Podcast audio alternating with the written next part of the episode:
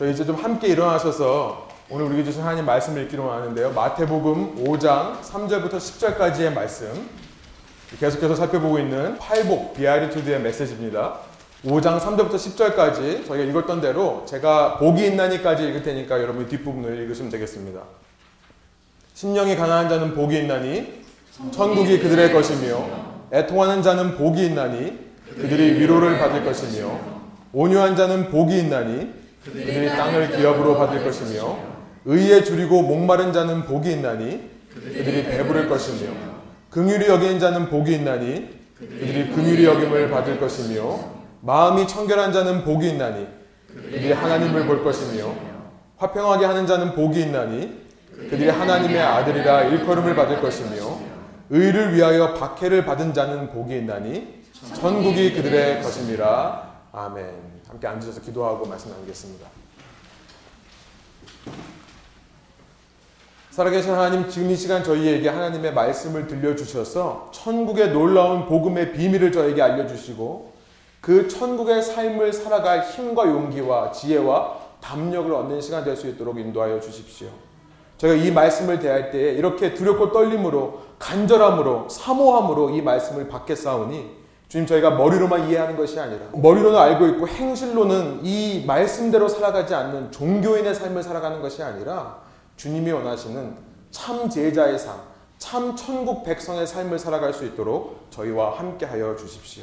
감사드리며 예수 그리스도의 이름으로 기도합니다. 아멘. 어, 우리가 산상수훈을 계속 살펴보고 있는데요. 산상수훈은요.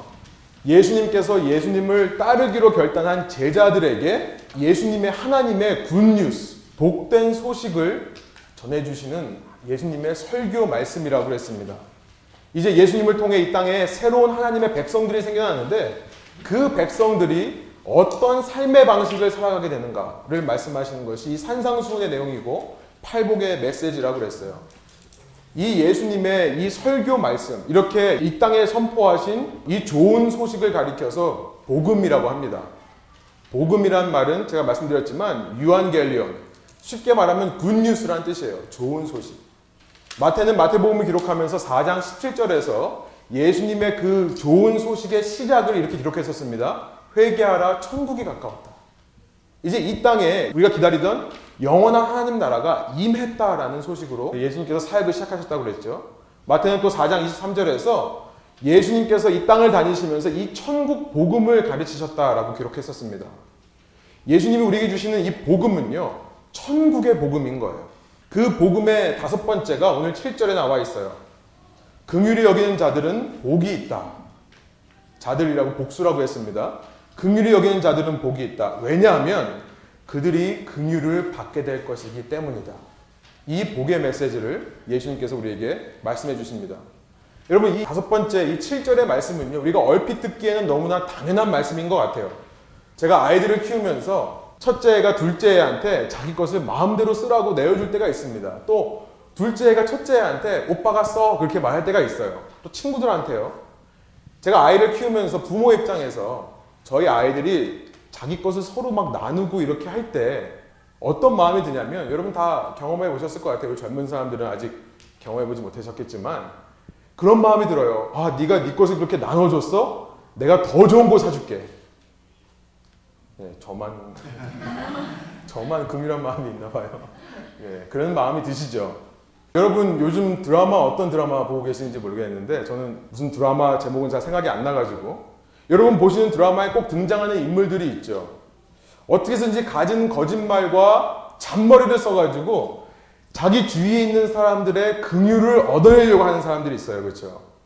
떠올리셔 보세요. 그렇죠? 여러분 정말 꼴 보기 싫죠? 속된 말로 정말 재수 없지 않습니까? 그런 사람들 생각하면요. 여러분 저는 이것을 자비의 인과관계라고 한번 표현해 봤어요. 괜히 좀 유식한 척 하려고 어려운 말 쓴 건 아니고요. 무슨 말 할까 하다가 제가 자비의 인과관계라고 한번 표현을 해봤습니다. 우리 인간들은요, 누구나 자비를 베푸는 사람을 보면 자비로운 마음이 들어요. 그 사람을 향해서요. 그런데 반대로 어떻게 해서든지 잔머리와 거짓말과 술수를 써서 남들의 자비를 한번 내가 받아보려고 하는 사람들 보면요. 꼴 보기 싫은 거예요. 제가 이것을 자비의 인과관계라고 표현해 봤습니다. 여러분 이제 드라마 생각은 이제 여기서 멈추시고요. 네. 계속해서 생각하실까봐. 여러분 이것은요 인간 사이의 관계에서 너무나 당연해요. 그렇죠. 저희가 너무나 본성적으로 본능적으로 이런 인과관계를 따지면서 저희가 사람을 대하는 것이 사실입니다. 그런데 지금 이 말씀이 이렇게 자비의 인과관계로 풀 수 있는 말씀인가? 한번 생각해 보고 싶어요. 과연 하나님께서 똑같은 얘기를 하시는 것인가? 누군가에게 긍휼을 베푸는 사람에게 내가 더 긍휼을 주겠다. 지금 이 말씀을 하시는 건가? 여러분 이걸 생각하면요. 얼핏 듣기에 당연한 것처럼 들리는 이 말이 당연한 게 아닌 게 되는 거예요. 어쩌면 이 여덟 개의 복의 메시지 중에 이 다섯 번째 복의 메시지가 가장 이해하기 힘든 메시지가 아닌가라는 생각이 들 정도로 이만큼 이해가 되지 않은 말씀은 없습니다. 이런 조건적으로 우리가 이 말씀을 이해하기가 쉽기 때문에 그래요. 누군가를 긍휼히 여기는 사람, 누군가에게 자비를 베푸는 사람에게 아, 긍휼을 주고 자비를 주는 것이 맞지. 이렇게 생각하게 되기 때문에 그렇습니다. 여러분, 이것이 과연 복음일까요? 이런 인과관계, 자비의 인과관계에 의해서 긍휼을 주고 안 주고 하는 것이 과연 우리에게 굿뉴스일까요? 다른 말로 말하면요. 우리는 과연 하나님께로부터 긍휼을 얻어낼 만큼 충분히 긍휼을 베푸는 자가 맞냐는 거예요. 여러분 세상 종교들은 모두 다 하나같이요. 이런 자비의 인과관계를 이야기하는 것이 세상의 종교예요. 저는 이 인과관계로부터 종교가 나왔다고 생각합니다. 왜 그럴까요? 인간의 머릿속에서 나온 것이기 때문에 그래요. 종교는요. 인간의 입장에서 보기에, 인간의 눈으로 보기에 가장 합리적이고, 가장 논리적이고, 가장 정의로운 것처럼 보이는 이 조건적인 자비의 인과 관계에서부터 신과 구원을 이해하기 때문에 종교에서는 이런 얘기를 하는 거예요. 여러분, 우리가 세상을 살면서 이 세상의 논리, 인간들이 만들어낸 본능적인 논리가 무엇입니까? 공부 잘하는 사람이 더 좋은 대학에 가야 되죠. 그렇죠? 회사에서 더 능력이 있는 사람이 승진을 해야 되는 것이 맞습니다. 이것이 합리적이고 논리적이고 정의롭다고 느껴요, 우리는요. 제 위에 저보다 실력이 없는 사람이 앉아있으면 그것만큼 힘든 게 없잖아요. 그 실력 있는 사람이 더 높은 위치에 앉아서 더 돈을 많이 벌어야 정의로운 사회가 구현되는 것입니다. 이것이 우리 인간들의 생각이에요. 여러분, 이런 똑같은 사고 방식으로 신과 구원을 이해하기 때문에 종교가 생겨나는 건데요. 내가 구원을 이루기 위해 어떤 조건을 이루어야 된다. 라고 생각하는 데서 이 종교가 시작되는 거예요. 그래서 세상 종교들을 보면 고행을 해야 되고, 도를 쌓아야 되고, 덕을 쌓아야 되고, 신이 말하는 대로 명령대로 지키면서 하루에 세 번씩 기도를 해야 되고, 시간을 정해서. 신이 원하는 기준들을 잘 이뤄내서 성인이 되어 천국으로 직행해야 되고, 이런 얘기를 하게 되는 거죠. 그렇게 자기 의를 열심히 쌓아가면서 종교에서 말하는 어떤 조건들을 이루어내면 그것이 구원이라고 스스로도 알고 있고 남에게 강요하는 것입니다. 여러분 이것은요 인간의 눈으로 보기에 분명 합리적이고 논리적이고 정의로운 게 맞아요. 더 착하게, 더 열심히, 더 순종적으로 산 사람을 구원해 주시는 신이라야 정의로운 신이 맞지 않습니까? 그러나 이것은요 저는 이렇게 말하고 싶어요. 잔인한 거예요. 왜 잔인하냐면 자비가 없는 것이기 때문에 그렇다는 거예요. 겉으로는 아무리 자비를 얘기해도요, 어떤 조건을 전제하고 얘기를 한다면 그것은 무자비고 무자비기 때문에 잔인하게 되는 거예요. 우리가 지난 시간 로마서를 통해 잠깐 살펴본 것처럼 사도 바울의 고백을 통해 우리가 알게 되는 것은요, 우리가 믿는 하나님은 어떤 하나님인가? 성경에 나와 있는 하나님은 어떤 하나님인가? 우리가 지난 시간 살펴본 대로 우리가 믿는 하나님은 우리가 아직 죄인 되었을 때에 다른 말로 우리가 아직 우리의 의로 자기 의로 똘똘 뭉쳐 있을 때에 우리를 위해 예수님을 보내 대신 죽게 하심으로 우리를 구원하시는 놀라운 사랑과 은혜의 하나님이라고 지난 시간 나누었습니다. 여러분 우리가 아직 죄인 되었을 때라는 말의 뜻은요. 내가 아직도 나의 의로 똘똘 뭉쳐 있을 때라는 말의 뜻은 우리는 하나님이 원하시는 사랑의 기준을 이루어낼 수 없는 존재라는 거예요. 우리는 하나님이 보시기에 선함의 기준을 이뤄낼 수 있는 능력이 없는 존재라는 뜻이에요. 우리가 사랑받을 만 해서가 아니라 사랑할 이유가 없는데도 불구하고 하나님께서 우리를 사랑하신 것이 이것이 복음입니다. 기독교에서 믿는 하나님은요. 그래서 인간의 기준으로 보면요. 합리적이지가 않아요. 성경에서 말하는 하나님은 그래서 인간의 눈으로 보면 논리적이지도 않습니다. 어떻게 사랑받을 자격이 없는 사람을 사랑하냐는 거예요. 성경의 하나님은 인간의 눈으로 보기에 정의롭지가 않습니다. 아침부터 와서 일한 사람, 그 사람이나 일 끝나기 한 시간 전에 온 사람이나 똑같이 월급을 주는 하나님이 어떻게 정의로운 하나님이 되냐는 거예요. 그러나 성경의 하나님은요, 우리가 믿는 성경의 하나님은 인간들이 만들어낸 조건적인 자비의 인과 관계를 뛰어넘으시는 자비롭고 은혜로우신 하나님이시라는 거예요. 여러분 이것을 믿으십니까? 아멘. 여러분 그렇다면 우리가 이 본문 7절을 이해할 때 우리는요 이렇게 이해할 수 없어요. 너희가 긍휼을 받기 위해서는 너희가 긍휼을 베풀어야지만 가능하다. 너희가 너 주위 사람에게 긍휼을 베풀어야지만 하나님께서 너희를 긍휼히 여길 것이다.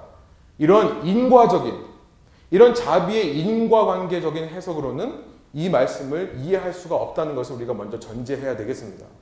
여러분, 그럼 이 말씀의 뜻은 무엇일까요? 이것이 어떻게 우리에게 복의 메시지가 되는 것일까요? 우리가 이 말씀의 의미를 바로 알려면요. 우리는 당시 예수님께서 이 말씀을 하셨을 때 이 말씀을 들었던 예수님의 제자들은 이 말씀을 어떻게 이해했을까를 생각해 봐야 돼요. 우리가 신약에 있는 바울 신학을 가지고 들어와서 이야기보다는요. 당시 예수님을 따르던 제자들이 이 말씀을 어떻게 들었을까? 그래서 우리는 구약에서 말하는 긍휼이 무엇인가를 살펴보아야 됩니다. 여러분 주보에 있습니다만 오늘 본문 7절에서 긍휼이라 번역된 그리스어가 엘레오스라는 말인데요. 이것은 구약 히브리어 성경을 그리스 말로 번역한 헬라어로 번역한 70인역이라는 성경에 보면요. 구약에 무려 253번이나 등장하는 단어예요. 신약에는 여러분 이 엘레오스, 이 긍휼 자비란 말이 몇 번 나오는지 아세요? 27번밖에 안 나와요. 그러므로 우리가 긍휼이라고 했을 때 이것을요, 신약적인 개념으로 이해하기 전에 우리는 이 단어가 구약의 단어이고 구약에서는 무슨 뜻으로 쓰였는가를 알아야 됩니다. 그래서 엘레오스를 번역한 히브리어 원어를 좀 찾아봤어요. 주보에 보면 있는데요. 구약 히브리 말, 유대인의 말에서는요, 두 가지 말을 그리스의 엘레오스라고 번역하는데요. 첫 번째가 뭐냐면 헤세드라는 말이에요. 이 원래 발음으로 말하면요. 헤세드입니다. 제가 예, 이렇게 하면 자꾸 침 튀기니까 정훈이가 침으로 샤워하니까 제가 그냥 헤세드라고 할게요. 헤세드라고 안 그러고요. 원래 말은 헤세드라고 하는 단어가 있고요. 어, 라하밈이라는 단어가 있어요. 라하밈. 두 가지 다 mercy, 자비라는 뜻으로 쓰였는데요. 253번 중에 압도적으로 헤세드라는 말이 많이 나옵니다. 그래서 이 시간에 이 헤세드라는 말이 무엇인지를 좀 살펴보려고 그래요. 원어 사전을 보니까 이렇게 정의합니다. An attitude of man or God which arises from a mutual relationship. 어떤 상호 관계로부터 나오는 마음가짐과 행동 양식을 말하는 것이 헤세드인데요. 사람들 사이에 혹은 하나님과의 관계에서 그 관계에 합당한 마음가짐을 갖는 것, 그 관계에 합당한 행실을 하는 것을 가리켜서 헤세드라고 합니다. 저는 여기다가 바로하고 신실한이란 말을 집어넣고 싶어요. 그냥 마음가짐, 그냥 태도, 그냥 행동이 아니라요. 그 관계에 어울리는 신실한 마음가짐과 태도, 행동을 말하는 것입니다. 이것이 헤세드의 정의예요. 관계성의 언어죠. 여러분 주부에 한번 써보시면 첫 번째 이 헤세드라는 말은 관계성의 언어다. 관계로부터 나오는 말이에요. 하나님의 헤세드라고 했을 때는 무슨 뜻이냐면 하나님께서 그의 백성과 언약을 맺으시고 그 언약을 이루어 가시기 위해 신실하게 그들을 사랑하시는 모습을 가리켜서 헤세드라고 하는 거예요. 언약으로부터 나오는 거죠. 사람 간의 헤세드라고 하면 서로 그 맺은 언약을 지키기 위해 신실하게 노력하는 사랑의 마음. 그래서 두 번째 헤세드의 뜻은요. 관계로부터 나오는 것인데 사실은 그 베이스에 뭐가 있냐면 사랑이에요. faithful love. 신실한 사랑. 마치 부부가 그냥 관계에서 요구하는 일들만 한다고 해서 사랑하는 관계가 아닌 거죠. 그 결혼이 아닌 거죠. 그 베이스에 두려움으로 하는 것이 아니라 내가 이걸 안 지키면 우리 마누라가 괴물로 변해서 접시를 집어던지니까 이게 아니라 내가 정말 내 아내를 사랑하는 마음에서 그 관계에서 요구되는 태도와 마음가짐, 행동을 하는 것이 헤세드입니다. 이것은요, 많은 경우 하나님과 그의 언약 백성들 간의 관계를 묘사할 때 사용됐는데요. 구약에서는 사람과 사람 사이에서도 헤세드가 있다고 얘기를 해요. 대표적인 예가 어디 있냐면 다윗과 요나단의 예에서 찾아볼 수 있어요. 그래서 여러분 다윗의 얘기 잠깐 할게요. 다윗이 쓰러뜨린 장수의 이름이 뭐죠? 골리앗이죠. 골리앗을 다윗이 쓰러뜨린 직후에 어떤 일이 있냐면 당시 이스라엘의 왕이었던 사울의 아들인 요나단이 다윗에게 찾아옵니다. 말하자면 이러는 거예요. 와, 너 싸우는 모습 보니까 너무 멋있다. 너 나하고 의형제 맺자. 다윗에게 요나단이 찾아와서 의형제를 맺어요. 그리고 둘이 너무나 이렇게 잘 우애가 좋고 사랑이라고 표현하는데요. 헤세드입니다. 서로 그 맺은 언약 관계를 의형제 관계를 잘 이어가요. 사울 역시도 다윗을 좋아해요. 그래서 다윗에게 장군의 직분을 주고요. 전쟁마다 나가서 싸우게 합니다. 그런데 하나님께서 다윗과 함께 하시니까 나가는 전쟁마다 승리를 하는 거예요. 수많은 전쟁에 참가해서 이제 다윗이 유명해지기 시작할 때 어떤 이야기가 도냐면 사울이 죽인 사람은 수천 명이라면 다윗이 죽인 사람은 수만 명이다라는 말이 백성들 가운데 돌기 시작해요. 그 이야기를 사울이 전해 듣습니다. 그리고는 그때부터 다윗을 죽일 생각을 하기 시작해요. 여러분 다 아시겠지만 그래서 다윗을 불러다가 어쨌든 잘해주고 어쨌든 막 창지부 던지고 막 그런 일이 일어나죠. 그러니까 다윗이 헷갈려요. 도대체 사울이 날 죽이려고 하는 것인가? 나를 좋아하는 것인가? 헷갈려요. 그래서 요나단을 불러가지고 부탁을 합니다. 당신의 아버지가 나를 죽이려고 하는지 아니면 나를 좋아하는지를 꼭 알아봐서 나한테 말씀해 주십시오. 이렇게 얘기해요. 그 장면이 사무엘상 20장에 나와 있습니다. 이 우리말 성경으로 존댓말로 되어 있는데요. 이게 맞는 것 같아요. 어, 당시 다윗은 장군의 신분이고 요나단은 왕자의 신분이니까 존칭으로 말하는 것이 맞습니다. 다윗이 요나단에게 이렇게 말해요. 그러니 당신은 당신의 종에게 친절을 베풀어 주십시오. 가서 당신 아버지가 날 죽이려고 하는지를 좀 알아보시고 죽이려고 하면 미리 알려주세요. 이걸 가리켜서 친절이라고 표현했는데요. 친절이라는 단어가 바로 헤세드예요. 당신이 나와 맺은 언약을 소중하게 여긴다면 이것을 해달라고 요구를 하는 거예요. 당신은 여호와 앞에서 나와 의형제를 맺지 않았습니까? 내가 만약 죄가 있다면 당신이 직접 날 죽여도 됩니다. 죽이세요. 당신이 굳이 나를 당신 아버지에게 끌고 갈 이유도 없습니다. 그냥 저를 죽이세요. 이렇게 말하는 거예요. 다윗과 요나단이 언약을 맺은 거니까 그 언약에 성실하게 이행하고 사랑으로 서로 대해달라라고 얘기하는 것입니다. 그랬더니 요나단이 이런 대답을 합니다. 13절로 내려가 보면 이런 얘기를 해요. 내가 그렇게 하겠다 그러면서 하지만 아버지가 자네를 해치려고 한다는 것을 내가 알게 되면 자네에게 내가 알려서 자네를 무사히 갈 수 있도록 하겠다. 그렇지 않으면 여호와께서 내게 어떤 벌을 내리셔도 다 받겠네. 여호와께서 우리 아버지와 함께 하셨던 것처럼 자네와 함께 하시길 바라네. 이렇게 말하고 14절에 이런 말을 합니다. 그러니 자네는 내가 사는 동안 여호와 같이 내게 끊임없는 긍휼을 베풀어 주고 내가 죽임을 당치 않게 하고 이렇게 말해요. 내가 네가 말하는 대로 할 테니까 그러면 반대로 너도 그 언약 관계를 성실하게 이행하는데 뭐냐면 너가 사는 동안에 나에게 긍휼을 베풀어 달라. 여기서 말하는 것이 햇세드예요. 15절 여호와께서 이 땅 위에서 자네 다윗의 원수들을 모조리 끊어버리시는 날에도 내 집안과의 의리를 끊지 말고 지켜주게. 여기서 말하는 의리라는 말도 헤세드입니다. 여러분 한국어 성경이요 이 헤세드를 어떻게 번역할지를 몰라서요. 어디서는 친절이라 하고 어디서는 긍휼이라 하고 어디서는 의리를 말하는 거예요. 이것이 다 그 말 안에 들어가 있는 것입니다. 여러분 그런데 14절의 표현이 굉장히 중요해요. 14절에 보니까 요나단은요 다윗의 그 친절, 그 긍휼, 자비, 의리를 바라면서요. 그 긍휼과 친절과 자비와 의리가 다윗의 거지라고 하지 않고요. 지금 뭐라고 하는지 보세요. 여호와의 긍휼이고 여호와의 친절이고 여호와의 자비고 여호와의 의리라고 얘기하는 거예요. Steadfast love of the Lord. 이렇게 얘기하고 있습니다. 너의 의리가 아니라 너의 친절이 아니라 하나님의 친절로 나에게 대해달라라고 말하는 거예요.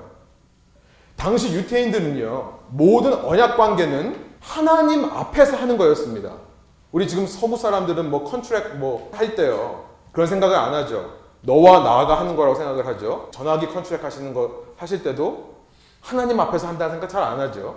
내가 너 돈 줄 테니까 너도 이렇게 이렇게 하는 거죠. contract은 그렇습니다. 그러나 유태인의 사고 방식에서 언약이란 항상 하나님 앞에서 하는 거예요. 하나님이 우리와 언약을 맺으시는 분이십니다. 그래서 하나님과의 언약 관계 속에서만 언약을 맺어요.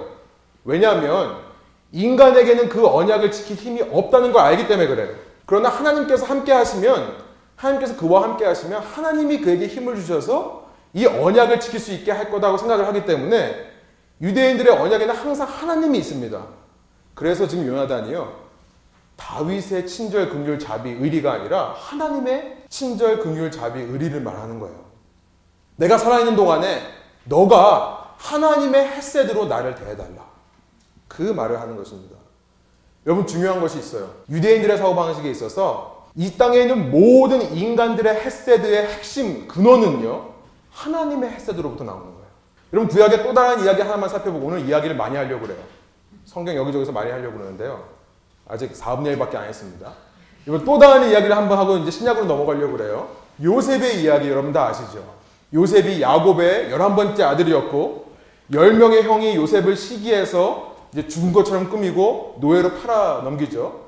노예가 된 요셉이요. 어떤 사람에 의해서 픽업이 되는데 이집트의 장관이었던 보디발이라는 사람이 요셉을 데리고 갑니다. 요셉에게도 하나님께서 함께 하시니까 보디발이 맡기는 일마다 너무나 잘 돼요. 그래서 보디발이요. 요셉에게 이제는 자기 집에 있는 모든 소유를 다 맡겨요. 자기 아내까지도 맡겨요. 그랬더니 어떤 일이 벌어지죠? 이 아내가 요셉에게 우리 같이 불륜 관계 맺자. 또, 또 TV 드라마 생각하실 것 같은데 생각하지 마시고요. 너와 나가 함께 관계를 갖자. 잡아 끌죠. 잡아 끄니까 요셉이 어떻게 하죠? 옷을 벗어 던지고 도망가죠. 그랬더니 이 보디발의 아내가 뭐 기분 나빠서 그랬는지 아니면 뭐 시종 종들이 들어서 그랬는지 저 사람이 나를 성폭행하려고다가 내가 소리를 지르니까 도망갔다라고 얘기를 해서 보디발이 요셉을 잡아다가 감옥에 집어넣습니다. 그랬더니 창세기 39장 21절에 이런 표현을 써요. 그러나 여호와께서 요셉과 함께 하셨고 그에게 헤세드예요. 자비를 베푸셔서 요셉을 간수의 마음에 들게 하셨습니다. 여러분 유대인이 아니라면 그냥 이렇게 말할 거예요. 아, 내가 그렇게 억울하게 감옥에 왔는데 운 좋게 간수가 날 잘 봐줬다. 이렇게 얘기하겠죠. 그러나 유대인의 사고 방식에는 모든 헤세드는 모든 긍휼, 자비, 모든 favor는 하나님으로부터 나오는 거라고요. 하나님이 요셉에게 긍휼을 주셨기 때문에 간수가 요셉을 잘 본 거예요. 이렇게 이해하는 것입니다. 그래서 여러분 유명한 시편 62편이 이렇게 끝을 맺어요. 시편 62편 하면 노래로도 만든 유명한 말씀이죠. 나의 영혼이 잠잠히 여호와만 바라며 나의 구원이 그에게서 네 노래는 잘 못해요. 나의 구원이 여호와께로부터 나는도다. 그가 나의 반석이시고 구원이시고 나의 요새시니 내가 크게 흔들리지 않겠다라는 그 시편 62편의 마지막이요. 12절에 이렇게 끝납니다. 제가 한번 읽어 드릴게요. 주여 인자함은 주께 속하오니 주께서 각 사람이 행한 대로 갚으심이니이다. 여기서요. 주여 인자함이라고 했는데 인자함이란 말이 헤세드예요. 헤세드는 주께 속했다는 거예요. 지금 다윗이 자기를 괴롭히는 적들 사이에서 뭐라고 찬양해요? 여호와만이 나의 구원이시고 산성이시고 반석이다. 나는 잠잠히 여호와만 바랄 것이다. 이런 찬양을 하면서 뭐라고 했냐면 왜냐하면 모든 햇세드는 하나님께 속한 것이기 때문에 그렇다는 얘기를 하는 거예요. 내가 발버둥 쳐서 사람 관계를 해서 이게 되는 게 아니라 내가 열심히 노력해서 사람들에게 페이버를 얻을 수 있는 게 아니라 하나님께서 긍휼을 갖고 계시기 때문에 하나님께만 그 긍휼이 있다라고 얘기를 하는 거예요. 그러면서 그 뒤에 뭐라고 하냐면요. 주께서 각 사람이 행한 대로 갚으십니다. 한국말 번역으로 행한 대로 갚는다고 하니까 어떻게 하나님이 인자하신데 인자하신 하나님이 행한 대로 갚는다고 하는가 말이 좀 안 되는 것 같죠. 그러나 이 동사 행한 대로 갚다라고 번역된 동사 이 샬레임이라는 말은요. 샬레임 S H A L E I M 샬레임이라는 동사는요. 행한 대로 갚다, repay, 상을 주다라는 뜻이 이전에 기본적으로 무슨 뜻이 있었냐면 인도하여 이끌다라는 뜻이에요. 하나님께서 어떤 사람을 인도하여 마지막까지 이끌 것이기 때문에 그 마지막에서 상 주실 거다. 그래서 이제 상 주신다는 의미로 발전이 된 것인데요. 원래 의미는 이끄신다는 뜻이에요. 그러니까 이 말씀을 이렇게 이해할 수 있는 거죠. 주여, 햇세드는 주께 속한 것입니다. 왜냐하면 주님께서 각 사람을, 각 사람의 행함을 인도하실 것이기 때문입니다. 이런 얘기예요. 하나님께서 각 사람을 인도하셔서 하나님의 햇세들을 나눠주실 분들한테 나눠주고 나눠주지 않을 사람한테 나눠주지 않을 거기 때문에 그렇기 때문에 모든 햇세들은 하나님께만 있습니다. 나는 이 상황 가운데서 여호와만 의지하겠습니다. 라는 얘기를 하는 거예요. 여러분 지금까지 한번 정리해 볼게요. 지금까지 정리해 보면요. 이 헤세드라는 말은요. 구약의 단어인데요. 관계성의 언어다. 첫 번째. 두 번째. 그리고 그 관계를 가능하게 하는 신실한 사랑, steadfast love. 신실한 사랑인데 세 번째. 모든 이 땅에 있는 사람들의 헤세드의 근원은 하나님의 헤세드의 기초에서 이루어진다는 거예요. 여기까지는 이해가 되시죠? 네, 이제부터 이제 본론입니다. 우리가 여기까지 이해하게 되면요. 우리는 이제 이제서야 7절의 의미가 이 다섯 번째 복이 있나니 말씀이 무슨 뜻인지 좀 더 잘 이해하게 되는 거예요. 우리가 누군가를 긍휼히 여겨야 우리가 하나님의 긍휼을 받는 것이 아니라 우리가 이 긍휼이라는 단어를 알고 보면요. 우리가 누구를 긍휼히 여길 수 있는 근거는 뭐냐면 이미 내 속에 하나님의 긍휼이 있기 때문에 그렇다는 거예요. 되는 거죠. 이 말씀이 바로 그런 의미입니다. 내가 누군가를 긍휼히 여긴다는 그 사실 자체에 이미 내 속에 하나님의 긍휼이 와 있다는 것을 전제하는 거예요. 내가 그 하나님의 긍휼로만 누군가를 긍휼히 여길 수 있다는 것을 깨닫는 것입니다.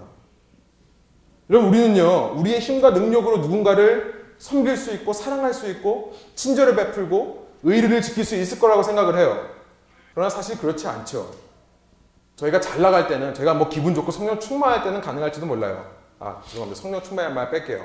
제 자신에게 막 도취되어 있어서 난 잘난 사람이야 할 때는 그럴 수 있을지도 몰라요.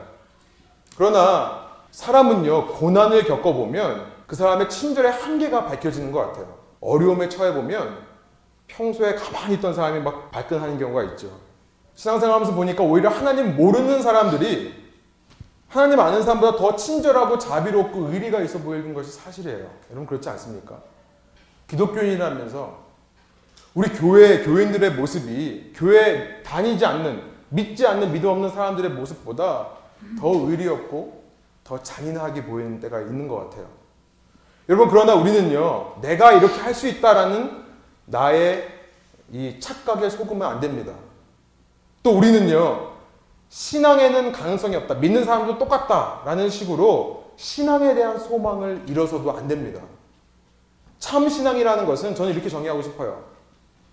오늘 말씀을 통해 우리가 정의할 수 있는 참 신앙이라는 것은 내 힘으로 살아갈 수 없을 때, 내 힘으로는 자비, 친절은커녕 눈 마주치기도 싫을 때, 의리건 뭐건 그냥 내가 살아남기 위해 나에게 요구되는 것만, 내가 좋은 것만 해야 하는 상황 속에서 그럼에도 불구하고 하나님의 햇새들을 발휘할 수 있는 실력.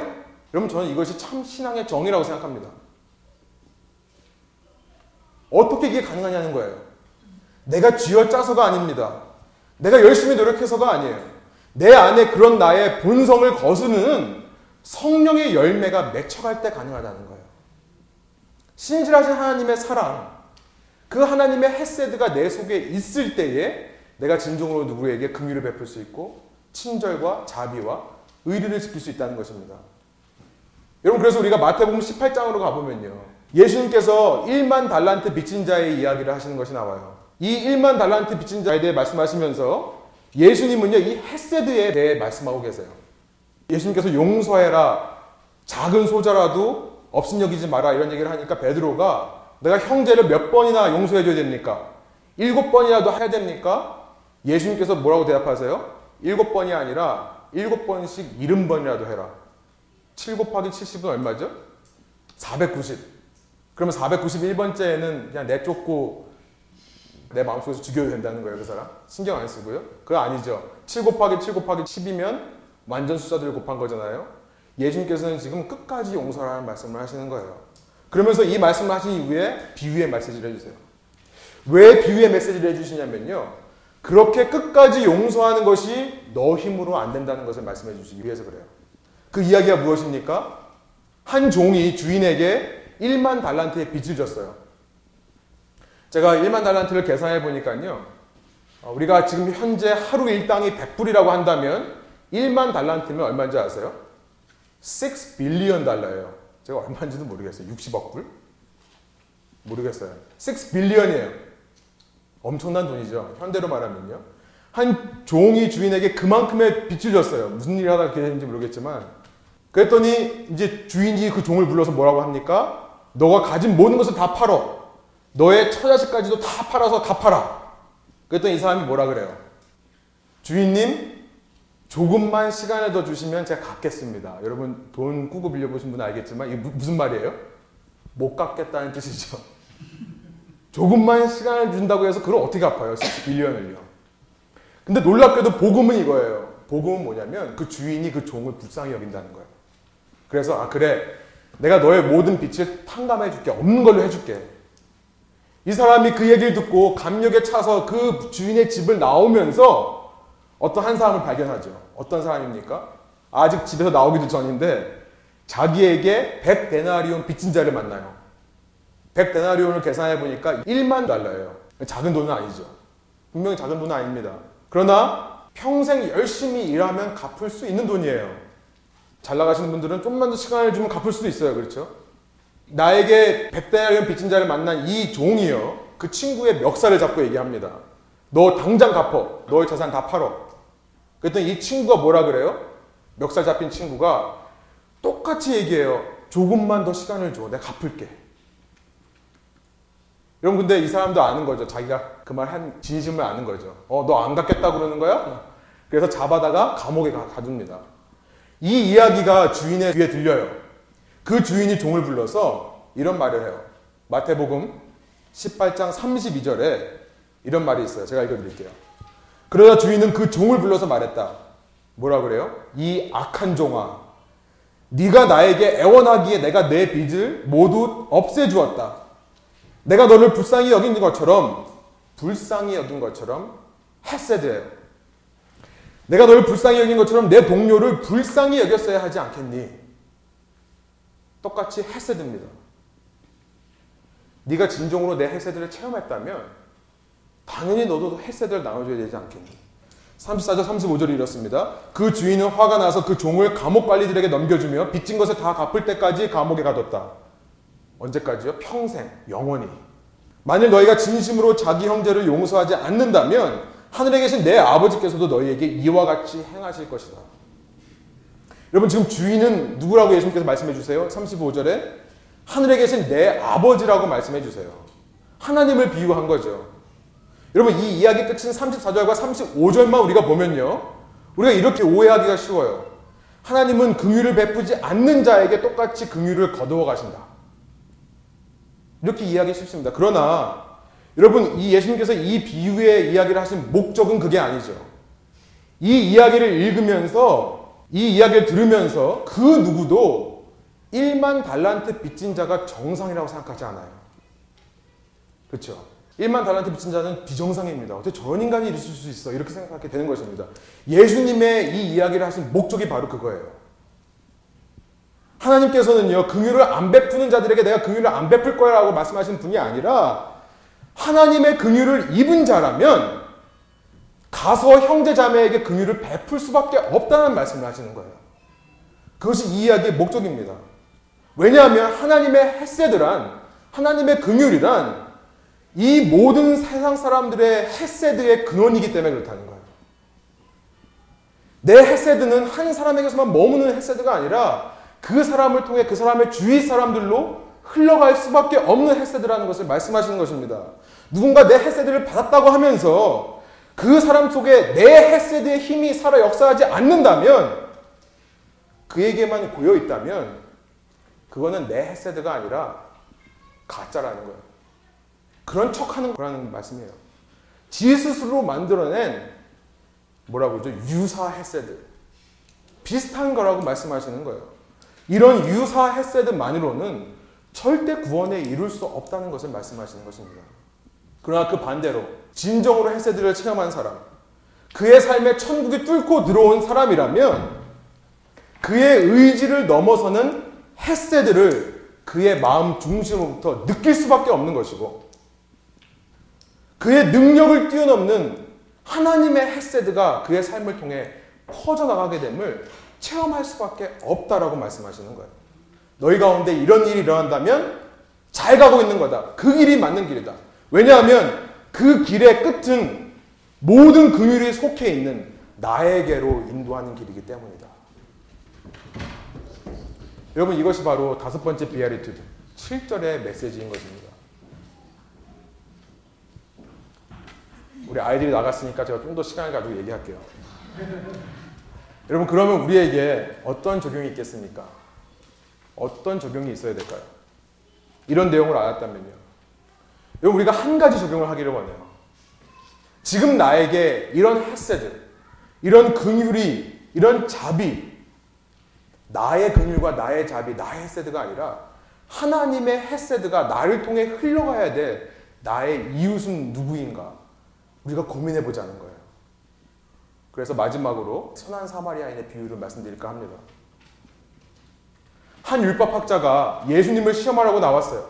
시험하려고 나왔어요. 율법학자는 종교인입니다. 합리적이고 논리적이고 정의로운 사람이에요. 그 사람이 지금 예수님을 시험하려고 그래요. 예수님, 내가 무엇을 해야 영생을 얻을 수 있습니까? 종교죠. 그렇죠. 자비의 인과관계를 말하는 거죠. 내가 뭔가를 해야 구원에 이를 수 있다. 생각을 하는 거죠. 예수님께서 거꾸로 물어보세요. 네가 그렇게 열심히 연구하는 율법에는 도대체 뭐라 그러냐? 율법학자가 대답합니다. 하나님을 사랑하고 이웃을 사랑하라라고 되어 있습니다. 그래, 네 말이 맞다. 가서 그대로 행해라라고 말씀을 끝내세요. 그런데요, 이 율법학자는 화가 나는 거예요. 예수님을 시험하려고 했는데 도대체 토를 잘 수 없는 얘기를 하시는 거예요. 하나님을 사랑하는 것, 누가 그거에 토를 잘수 있겠습니까? 하나님을 사랑한다고 해서 내 의의가 쌓이는 게 아니죠. 당연히 해야 될 일을 하는 거잖아요. 의의가 쌓이지 않습니다. 이 사람이 생각하는 거예요. 아, 내 의의가 쌓이는 것은, 내 종교적인 노력이 들어갈 수 있는 것은 사람들과의 관계다. 여러분, 당시 유태인들은 자기 가족만 잘 돌보면 됐어요. 정말 열심히 신앙생활하는 사람 더 나아가서 다른 가정들도 돌아보곤 했습니다. 그래서 지금 예수님께 물어보는 거예요. 그러면 내가 햇세드를 그 긍휼을 베풀어야 될 내 이웃은 누구입니까? 우리가 지금 적용하기 원하는 질문과 똑같은 질문을 하는 거죠. 그 이웃은 누구입니까? 예수님께서 너의 주위 사람들에게 이만큼 이만큼 해라 그러면 그거를 지켜서 내가 의를 이룰 수 있다. 구원받을 수 있다. 이 얘기를 하는 거죠. 그가 내가 지금 햇세드를 베풀어야 될 내 이웃이 누굽니까? 라고 말했을 때 예수님께서 하신 말씀이 선한 사마리아인의 비유예요. 어떤 사람이요. 예루살렘으로부터 여리고로 내려갑니다. 예루살렘으로부터 나왔다는 것을 봤을 때 그 사람은 유대인인 것 같아요. 당시 예루살렘에서 여리고로 내려가는 길은 한 17마일 되는데요. 상당히 위험했던 길이에요. 아니나 다를까 그 사람이 가면서 그 길에서 강도를 만나요.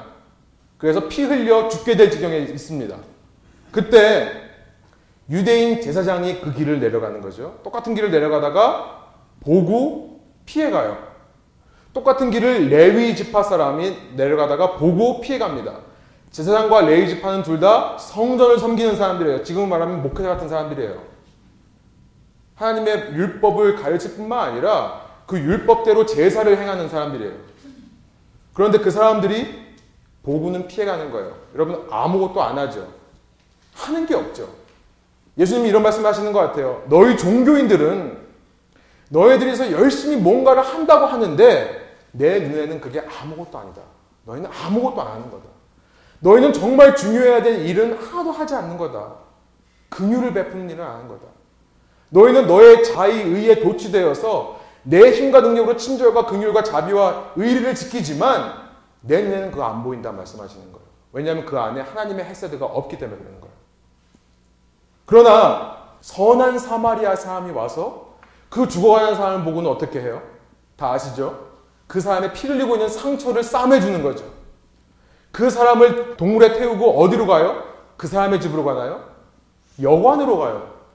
여관에 가서 뭘 하죠? 이 여관에서의 삶에 필요한 모든 값을 대신 내줘요. 그리고서 마지막에 뭐라 그래요? 내가 이제 곧 다시 온다. 다시 올 때까지 여관 주인이 뭐라 그래요? 이 사람을 잘 봐달라. 여러분 선한 사마리아니 꼭 누구 같아요? 예수님 같죠. 지금 그 말씀을 하시는 거예요. 너 율법학자, 네가 지금 시험에서 넘어뜨리고 하는 나, 유대인이 그렇게 미워하는 사마리아인, 내가 바로 그 사마리아인이다 말씀하시는 거예요.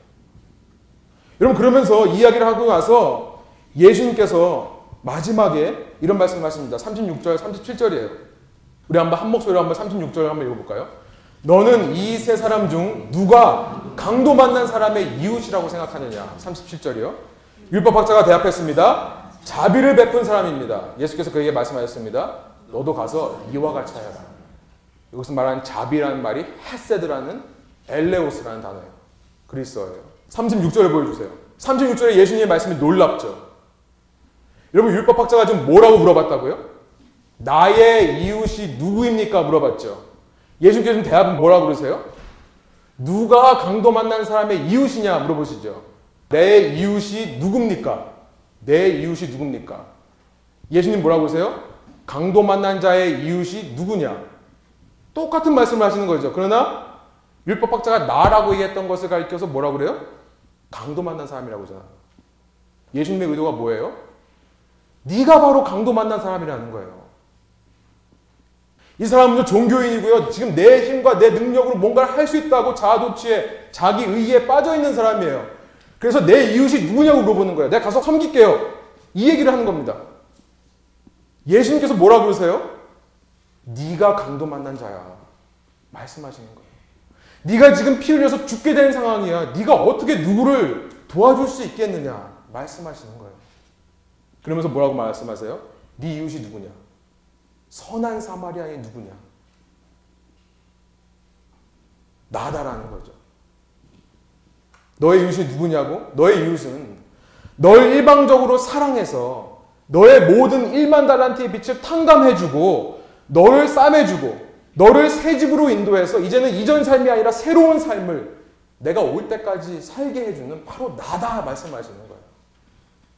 그러기에 네가 그렇게 나의 햇새들을 입은 사람이라면 37절에 뭐라고 그러세요? 내가 그게 자비를 받은 사람이라면 자비를 베푼 나를 안다면 햇새들을 베푼 나를 안다면 너도 가서 이와 같이 하라는 거예요. 너의 이전 삶으로 돌아가지 말고 새 집에서 새 삶을 내가 올 때까지 살아라. 그러면서 기억해라. 네가 새 집에 살기 위한 비용은 내가 다 낸 거야. 너는 내 은혜만으로 살아가는 존재야. 이걸 잊지 말라고 말씀하시는 거예요. 내 은혜로 살아가기에 나의 햇새들을 나누어 주는 살아라. 우리의 적용이 무엇이겠습니까? 첫 번째 적용. 하나님을 사랑하라는 거예요. 우리의 일만 달란트의 빚을 다 탕감해 주시고 우리의 아픈 곳을 싸매 주시는 예수 그리스도의 은혜로만 살아가라는 거예요. 내 의 주장하지 말고요. 내 능력 주장하지 말고요. 두 번째, 그 예수님의 은혜 속에서 나의 긍휼이 필요한 사람에게 똑같이 긍휼을 나눠주라는 것입니다. 그러나 이 모든 첫 번째, 두 번째 적용, 하나님 사랑하고 이웃 사랑하는 이 적용을 함에 있어서 잊지 말아야 될 것, 내가 강도 만난 자라는 것. 내 힘으로는 할 수 없음을 인정하라는 거예요. 나의 가난한 심령을 매 순간마다 인정하고요. 나의 애통한 마음, 나의 의에 줄이고 목마른 마음을 인정하면서 내가 본성적으로 추구하는 모든 자비의 인과관계들을 다 청산하고 내 의를 자기 의를 철저히 부정하면서 오직 하나님의 헤세드만을 갈급해하라는 것입니다. 그럴 때 내 힘이 아니라 하나님의 헤세드를 내 주위 사람에게 나눠주는 참된 제자의 삶을 살아가는 것입니다. 함께 기도하시겠습니다.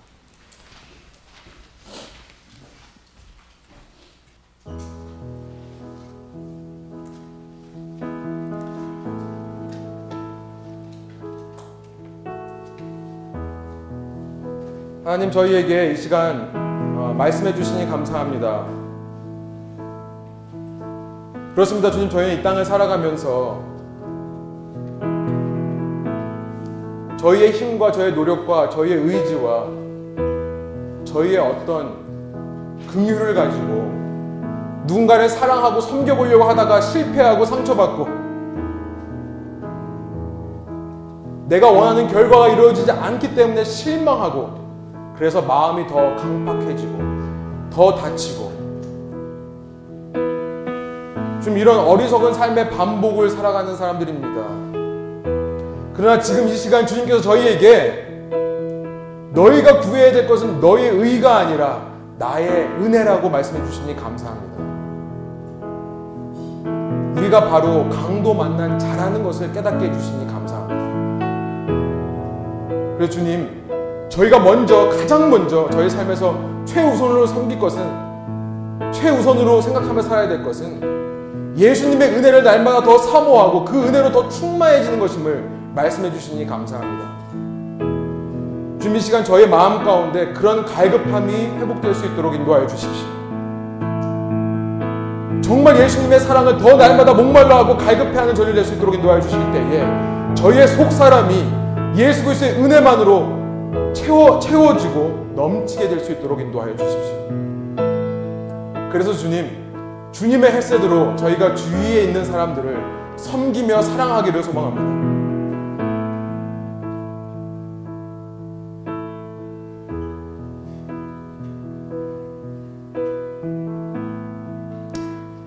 주님, 주님께서 저희에게 똑같은 자비의 인과관계로 묻지 않으심에 감사드립니다.